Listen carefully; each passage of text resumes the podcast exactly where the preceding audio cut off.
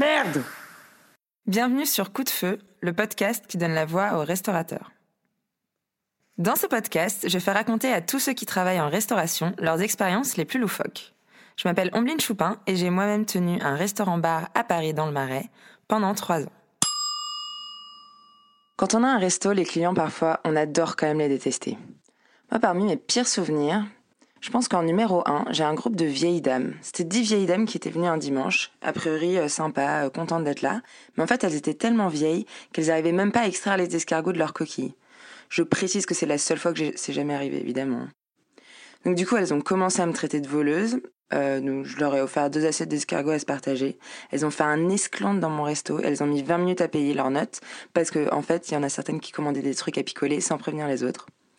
À la fin, celle qui avait réservé est partie en me disant Vous verrez bien la note que je vous mettrai sur la fourchette.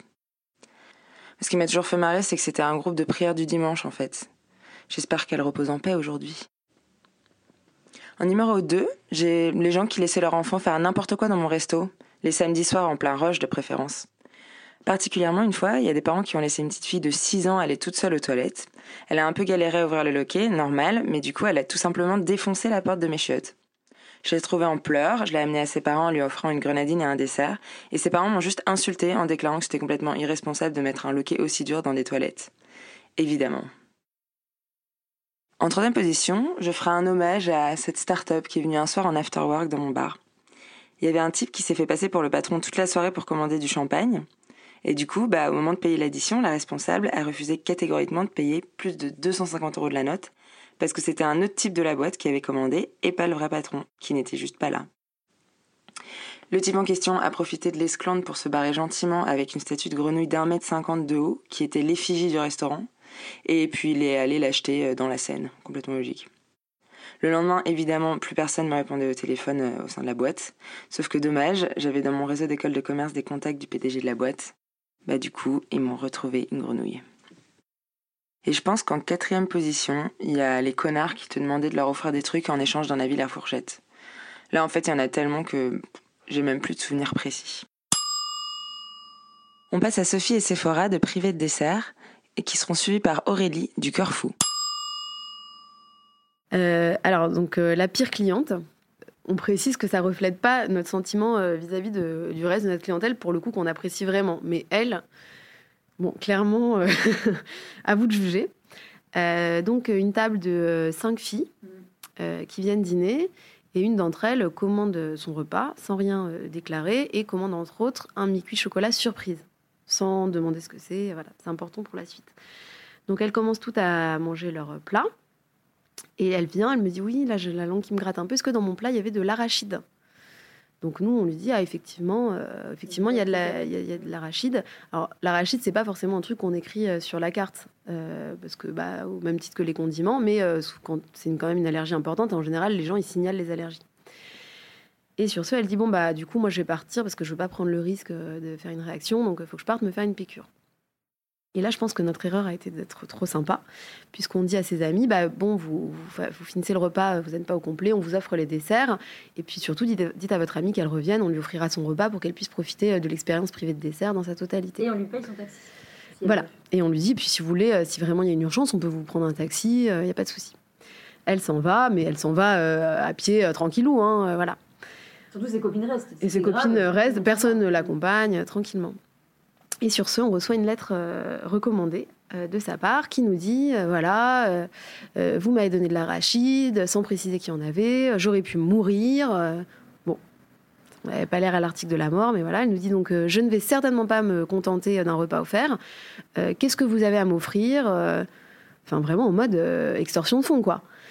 Euh, et, donc là, sur ce, nous, on prépare une réponse pour lui dire que bah, on, maintient qu'on serait ravi de l'inviter, mais que bon, euh, enfin qu'on a une allergie aussi importante, euh, comme tous les gens qui ont des allergies, par exemple au lactose, on n'écrit pas forcément beurre, mais ils se signalent tout le temps. Et sur ce, on reçoit un contrôle de l'inspection de la salubrité et des fraudes qui vient en nous disant que euh, une de nos clientes a failli mourir euh, intoxiquée par de l'arachide. Donc heureusement, nous, euh, bah, de toute façon, on tient le resto dans les règles de l'art et donc il n'y a eu aucun souci, si ce n'est qu'elle nous a dit juste qu'il fallait préciser sur la carte qu'on avait la liste des allergènes disponibles pour être sûr de ne pas avoir de soucis. Qu'elle ne nous avait pas demandé, effectivement, cette cliente. Et elle nous dit que par contre, qu'il n'y a aucun souci, que le resto est très bien tenu, et, mais qu'elle, en l'occurrence, ferme deux restos par jour à Paris. Et donc, que la démarche de cette cliente qui avait mangé de l'arachide était de vouloir euh, nous fermer le resto, avec tout ce que ça impliquait pour nos salariés, pour notre travail. Voilà, on ne sait pas trop pourquoi à ce jour. Alors, euh, nous, on est ouvert 7 jours sur 7, donc euh, le dimanche, c'est un peu plus ambiance familiale. On a beaucoup d'habitués, euh, 90% d'habitués, bar de quartier, tout le monde se connaît. En général, bon, le cœur fou, ça fait euh, 21 ans que c'est ouvert, donc du coup, vraiment grosse clientèle de, gens de quartier, qui, les bobos Montorgueil qui, qui ont du mal à, aller ailleurs, et même quand ils déménagent, ils reviennent boire des coups ici un dimanche soir, alors que oui, ce que je disais, c'est censé être très familial. Il y a beaucoup de restaurateurs qui sont en week-end.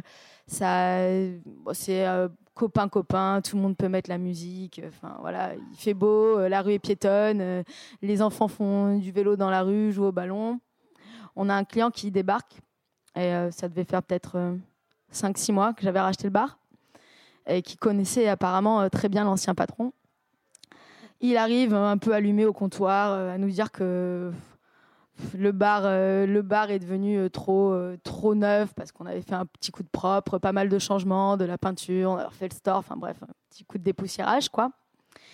Et euh, il commençait à taquiner sévèrement un, de mes clients, euh, avec qui il était venu d'ailleurs, que je connais très bien, qui bosse dans un bar à côté. Et il a commencé à devenir vraiment abject, à mal parler, à, à réclamer des verres gratuits, à vouloir passer derrière le bar sans, sans rien demander. Moi, j'étais toute seule. Bon, je suis pas un gabarit très impressionnant. Mais bon, du coup, ça a commencé à m'échauder. Et là, il attrape euh, une pochette avec des documents qu'on avait sur le comptoir et se met à frapper euh, mon pote à côté. Bon, je deviens dingue, ça me fait monter en température directe. Donc, je lui dis, euh, bon, là, il va falloir sortir. et commence à me dire, euh, non, mais moi, je suis le patron ici, tu sais pas qui je suis, euh, je suis le patron. ça me fait bien marrer, mais bon, je suis plutôt une femme de l'ombre, donc euh, j'aime pas trop dire que c'est moi qui dirige ici et, que, qui, me dit n'importe quoi, quoi. Qui me dit. non, mais tu sais quoi, je, vais te faire virer, je vais te faire virer. Je lui dis, ok, bah vas-y, si tu connais si bien le patron, vas-y, appelle-le, fais-le virer. Et il l'appelle, et le gars qui connaissait, donc effectivement l'ancien propriétaire, euh, lui dit, non, mais euh, t'es en train de parler à la nouvelle patronne. Le mec s'est senti ridicule et a essayé de se, racheter toute la soirée, mais c'était ridicule. Voilà, on en a deux, trois des comme ça. C'est euh, qu'un exemple parmi tant d'autres.